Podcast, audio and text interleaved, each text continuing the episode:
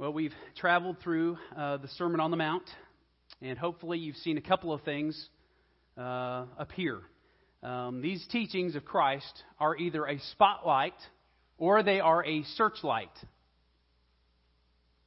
For the believer, it's a spotlight shining very brightly on a very dark path, and that with great precision.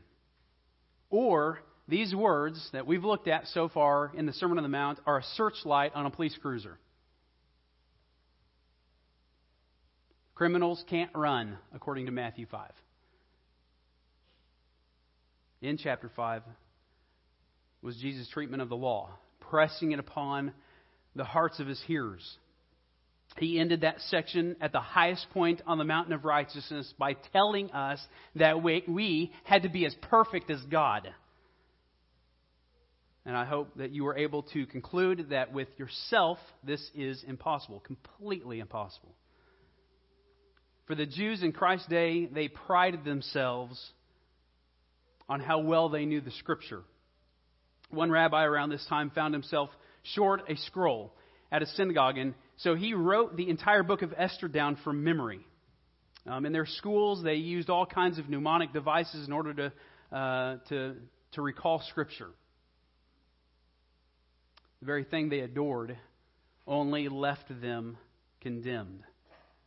And Jesus put it like this in John 5 39 through 40. You search the Scriptures because you think that in them you have eternal life, and it is they that bear witness about me. Yet you refuse to come to me that you may have life. The point of the law was to lead them to Christ, and they were missing him and he was in front of their face. The other thing that the Jews prided themselves on was their good deeds. Last week, John began chapter 6, where Jesus warns people of the danger of activities. In particular, activities that are motivated by what other people will think. So Jesus pointed out that giving, praying, and fasting all need to be done in secret. But for the Jews in Christ's day, true spirituality involved a whole lot of keeping up with the Joneses. If you had money, it's best to give when everyone is looking. If you're praying, pray loudly and eloquently so others can be impressed. And if you're fasting, look like a zombie. So everyone knows just how much you're suffering in order to be spiritual. Jesus smashes all these people driven activities that are only meant for an audience of one. In the first half of Matthew 6, Jesus shows us how we can take very spiritual, godly behaviors, such as giving, praying, and fasting, and ruin them with carnality and self promotion. He counters in each of these sections by reminding us of the presence of the Father. Three times he says, And your Father who sees in secret will reward you. Let me pause for a minute and just when we get through chapter 5, with, with those towers that we talked about at the, be, the beginning and end of, those chap, of that chapter, you know, our hearts, not just our behavior, our hearts are condemned. Uh, there's no way that we can't not commit adultery. There's no way we can't not be murderers. We are those things. And I think that in our minds, we maybe we see that. Well, you know what? I'm I'm I'm a condemned person on that level, but you know, I still try to do good works. I still try to be a good person. So when he launches into chapter 6, he warns us of doing our good deeds before people. Then all of a sudden, as, as we get along in chapter 6, we realize, well, even the good works that we think are really great, they're really not that great because we're consumed with what people think. So as we come to Matthew 6, 19 through 34, the groundwork has been laid in all the verses prior. So let me summarize that with two thoughts. Number one, God is more important than people. I, I know that sounds obvious, doesn't it? I mean, we're at church. Obviously, God is more important than people. Um, but I'll be the first to admit there are some Sunday mornings when I stand in my closet and I kind of freak out that I'd wear the same shirt two weeks in a row. You know what I'm saying? Like, oh no, what are what are people going to are, are they going to think that I'm like dirt poor? And and uh, you know I've I, I do I do I button this, Rod stands in his closet. He wants to button this button okay? And I stand in my closet going I don't like this button. But if I unbutton that I'm going to show some undershirt and I don't want anybody to stumble. Right? So but but think about this. How often do we we we say, we say, yes, God is more important than people, and yet we are driven, driven by, consumed by what somebody else is going to think. Secondly, what we believe about God. Specifically regarding His presence, multiple times. He sees in secret, Jesus says. So His presence and His appraisal. His appraisal is, multiple times, He will reward you in secret.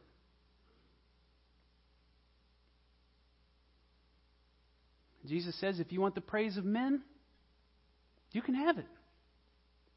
Go ahead, take it. That's all you get. By the way, the praise of men lasts about as long as the attention span of a two month old baby. It's not very long. Thank you. I've had a few in my house.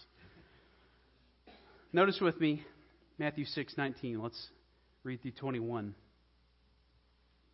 Do not lay up for yourselves treasures on earth where moth and rust destroy and where thieves break in and steal. But lay up for yourselves treasures in heaven where neither moth nor rust destroys and where thieves do not break in and steal. For where your treasure is, there your heart will be also. Here, Jesus commands heavenly hoarding. Or, as we heard it more eloquently this summer by Randy Alcorn in his book, The Treasure Principle, you can't take it with you, but you can send it on ahead. Jesus is exposing how silly it is to store up possessions here on earth. And it sounds absurd to say uh, I'm hoping that all of my current possessions will be eaten by rust or by bugs. Or I want to bless the moths by saving all of this clothing for them. Or I hope that someday my families will get into my shoe collection and use the left shoe for a home and the right shoe for a toilet. Sick, isn't it? How easy was it back then to hoard wages and then have your neighbor figure out where your hiding place was at. And today we think that we're way more advanced than that, right? So we keep all of our riches in the bank, nice and secure. That, of course, is as long as there's no power outage. Stop and think about it. Your riches depend on the maintenance team at the power grid.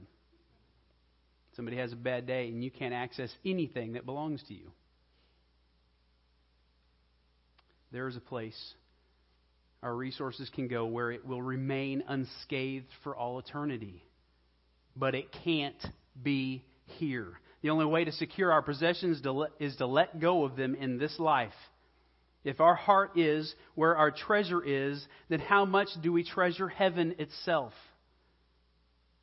The problem that we have is that we've actually placed confidence and security in the temporal things of this life isn't that the reason why we fear death so much? We strain to stay alive and do as many things to prevent dying as we possibly can. But our perspective would change drastically if our thirst for heaven was greater than our thirst for temporary comfort. John Calvin puts it like this He says, If we were honestly and firmly convinced that our happiness is in heaven, it would be easy for us to trample upon the world to despise earthly blessings by the deceitful attractions of what of which the greater part of men are fascinated. Isn't that true? Look around us.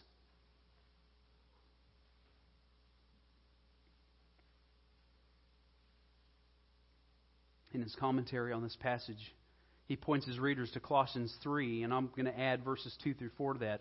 If then you have been raised with Christ, seek the things that are above, where Christ is, seated at the right hand of God. Set your minds on things that are above, not on things that are on earth. For you have died, and your life is hidden with Christ in God. When Christ, who is your life, appears, then you will also appear with him in glory. I mean, imagine putting everything that matters to you in a big pile in your front yard. Clothing. I mean, I got shirts. I'm full of a confession today. I've, I've got a shirt that's probably 25, 26 years old. And it wasn't decent for wearing probably 15 years ago. And I cut the sleeves off it, made an undershirt. And it's still going. And it was a hand me down, by the way. How about quilts? I, I was talking to my one of my managers this week, and he said uh, several years ago they had a parrot, him and his wife, and they put a uh, the, this parrot would just not be quiet. So they threw, he grabbed a quilt and threw it over the top of the parrot's cage. Which, I mean, that's what you do with a bird, right? It quieted down. The next morning, there wasn't hardly anything left at the other side of that quilt. That parrot had shredded it his wife was very upset. You know why? Because that quilt, her mom made her when she was a kid. Guess where it went? In the garbage. Books, man, I'll, again, first to admit, I got books I haven't read for a long time, and I maybe didn't even finish it. But I got to keep it. It's my book. Right, Faith? Got some books. Kids, I'm not going to leave you out. Stuffed animals? Got stuffed animals? Oh, we're attached, aren't we? I mean, I can't take my kids to the toy aisle. That is that by itself is sinful, okay? You know, because they get all these, they, they they get dazzled by all the the stuff, and they see this stuffed animal. I got to have the stuffed animal. I want to sleep with the stuffed animal. And how long does it last? And yet we attach great value to it. Cars. Do you know people have there, there are people that have cars they don't drive. They have weekend cars, summer cars. What is that? I don't know. Well, put it in the pile. How about computers? We have sentimental, sentiment. I mean, we spend hours staring at these things, and then when they start to break, it breaks our heart. I mean, we go through a grieving process over computers. Maybe it's your house. We invest so much in the place where we dwell. Jewelry from grandma. My grandma is in the nursing home. I've mentioned that. Um, when um, you guys remember Avon, Avon calling, my grandma answered that call every time. She had a box with dozens of Avon rings. The kind, you know, you, Avon lady can't show up and give you a ring that fits you just right. It's got the little springs in it. You know what I'm talking about? That that it's if it's too, you know, you can get your finger in there and it stays no matter what. We didn't have those. We, all the great granddaughters got rings, and so um, I don't know how. What was a week or two after we got all those rings? I already had to cut one off of Michaela's finger because it was too tight. You know where it's at now? It's in the trash. Anything that you feel some kind of pride or a deep sentimental attachment to, throw it in the pile. Now, in your mind's eye, climb onto the pile and sit at the top. In fact, imagine having to be strapped to the top of that pile. Now, listen again to Christ. For where your treasure is, there your heart will be also. D.A. Carson, commenting on this verse, says The point is that the things most highly treasured occupy the heart, the center of the personality, embracing mind, emotions, and will, and thus the most cherished treasure subtly but infallibly controls the whole person's direction and values. In other words, you are controlled by what you treasure. But nothing spoils in heaven. I'm going to one day open up my heavenly refrigerator and there's not going to be mold on the leftovers. All around us, every day, we're reminded of the decay and the death of this life. It will not be like that in the life to come. Notice verses 22 through 23. He says, The eye is the lamp of the body. So if your eye is healthy, your whole body will be full of light. But if your eye is bad, your whole body will be full of darkness. If then the light in you is darkness, how great is the darkness? And so here Christ reminds us that our eyes don't lie. The eyes are the headlights of the heart. The heart treasures what it will, and the eyes only shine upon those treasures. The tragedy that Christ highlights here is that it's possible to believe that you have light when you don't. Listen again to verse 23. If your eyes are bad, your whole body will be full of darkness. That is true in the physical sense, isn't it? If you're, if you're blind, you don't take light in. If then the light within you is darkness, how great is that darkness?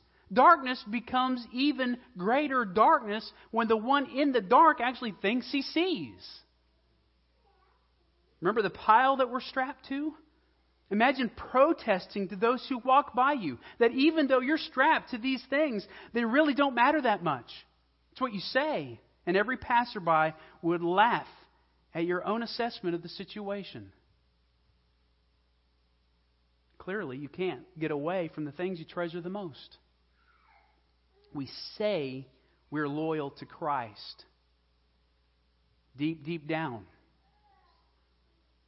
But our interests, it seems, are divided.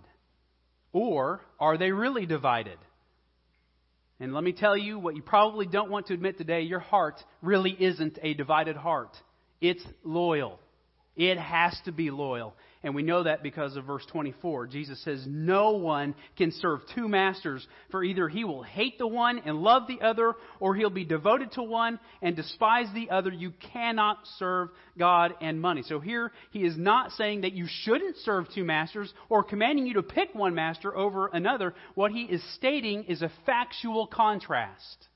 There are two masters. You must hate one and you must love one. You must be devoted to one and you must despise one. One master is God and the other master is your money, your stuff. And no one, according to Jesus, is exempt from this. No one, no one can serve two masters. And he goes on and says, You cannot serve God and money. Now, if this isn't hard enough to swallow, take a gander at 25 through 34. Therefore, I tell you, do not be anxious about your life, what you will eat or what you will drink, nor about your body, what you will put on. Is not life more than food, and the body more than clothing?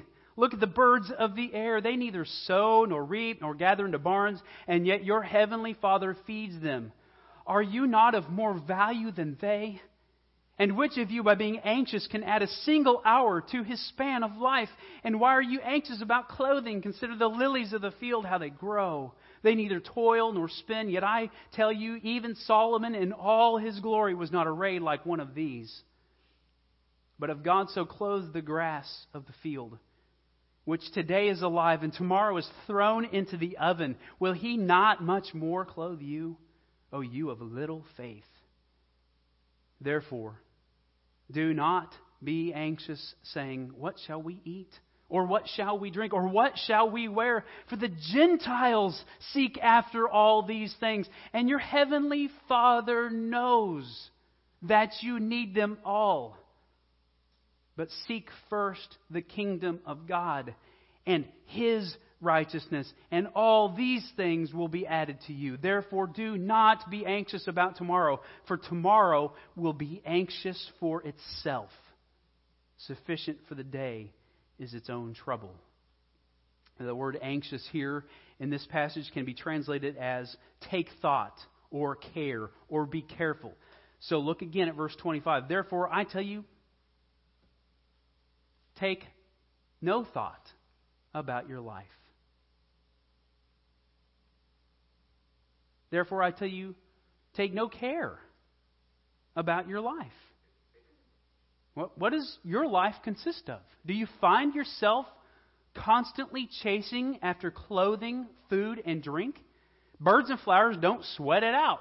No bird has an excess of supplies, yet you don't find them wringing their feathers in anxiousness over where the next meal is going to come from.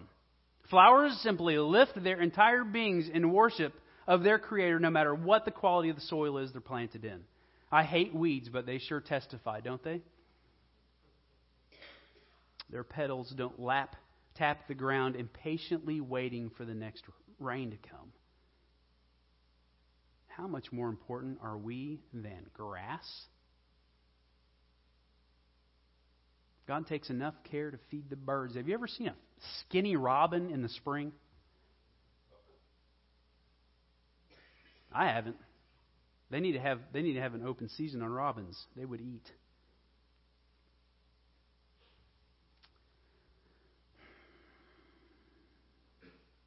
On one hand, anxiety is to be dropped.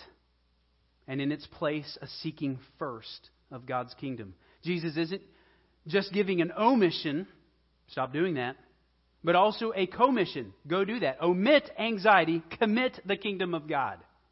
Just like God and money, anxiety and kingdom don't go together. You cannot omit worry without prioritizing the kingdom, and you can't prioritize the kingdom and continue to worry. Father does have this under control, right?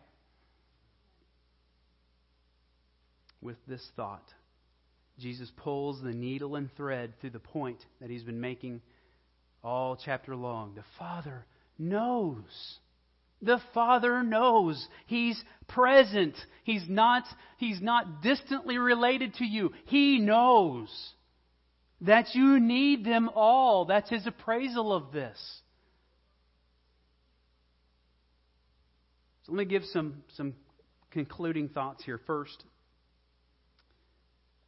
I think that this passage demands that we have that we experience a crisis of belief. what it means to believe is never, ever defined biblically by lip service. It is always defined by what we do with what we're told. So, do we really believe in eternal life? Are we going to live on after our death on this earth?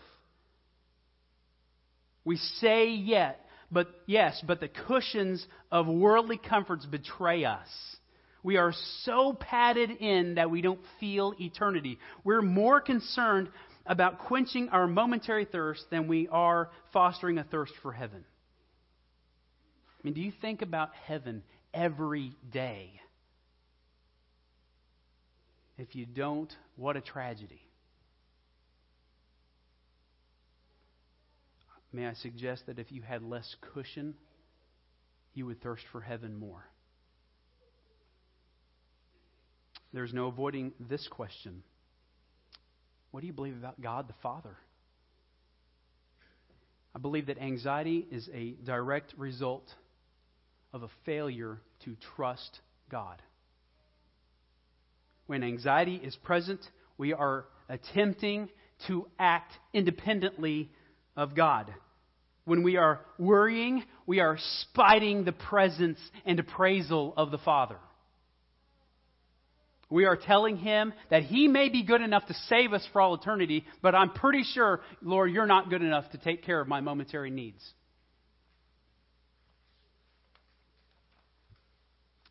Secondly, this passage demands a crisis in our priorities.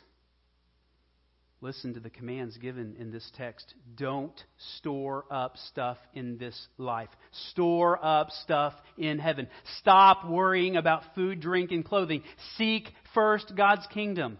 Uh, the word seek is used in 1 Corinthians 4 2, and it is translated required. Moreover, it is required of stewards that they be found faithful. Do you require of yourself that the kingdom comes first in your life? And by that, I'm not saying because we're we're Americans we love our we love our list, we love our checklist, and we put at the top kingdom of God. So we sit down in the morning and we read our Bible, we do a, a little devotional, and we do a little prayer, and we check it off our list, and then we continue to worry about everything else the rest of the day. Have we prioritized the kingdom of God? are we seeking first the kingdom of God? Absolutely not. What that means is not put kingdom at the top of the checklist. It means that the kingdom overarches everything else that we do.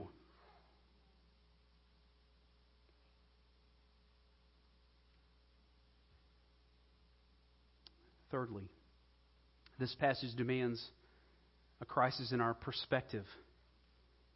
In 1 Peter 1 13 through 19, Peter says this Therefore, preparing your minds for action and being sober minded, set your hope fully on the grace that will be brought to you at the revelation of Jesus Christ.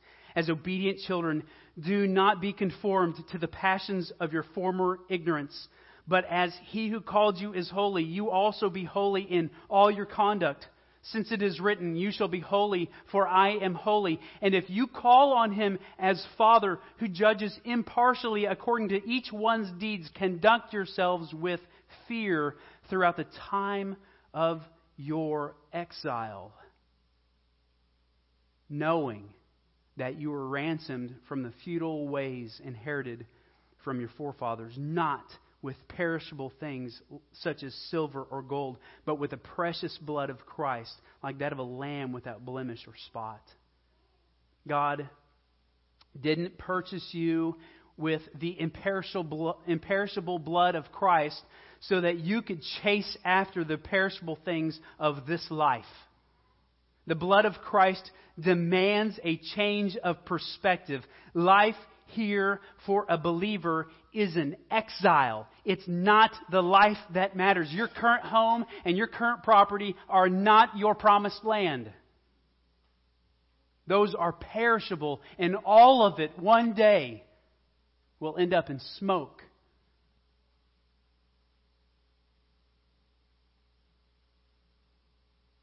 Lastly, this passage demands a crisis in our salvation.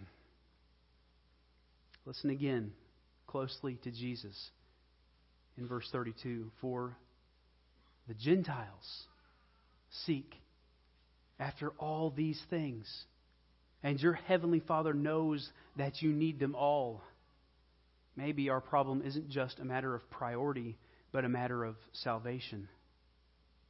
Jesus says to this horde of people sitting on the mountainside that people who don't know God worry about things in this life. Maybe we worry because we're not saved. For those of you that are here that are that are saved, I know that this is a struggle. I woke up this morning at at 4:30. Went to bed at 11. And at 5:30 after just laying there knowing that I have no reason not to be asleep right now. I should be asleep. I should be asleep. You know what, Lord? I've got to I got to preach today. I can't do that on five and a half hours of sleep.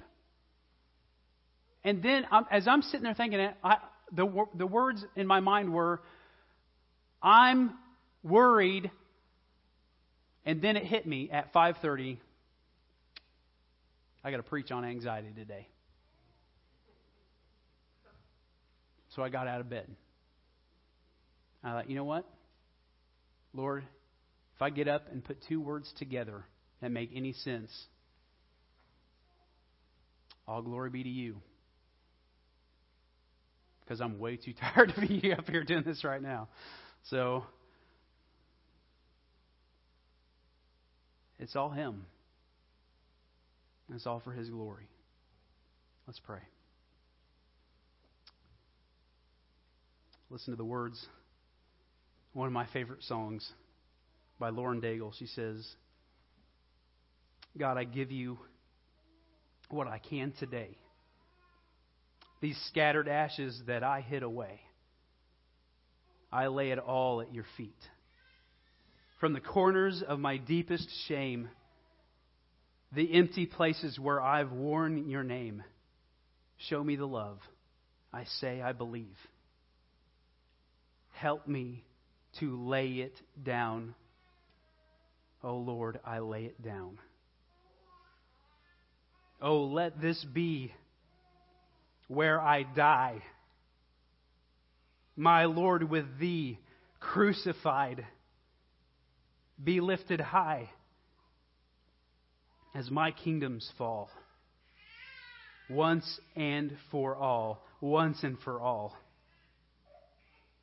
There is, there is victory in my Savior's loss, the crimson flowing from the cross.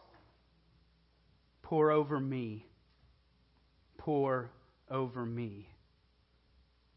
Oh Lord, I lay it down. Oh Lord, I lay it down. Help me to lay it down. Oh Lord, I lay it down. Oh, let this be where I die.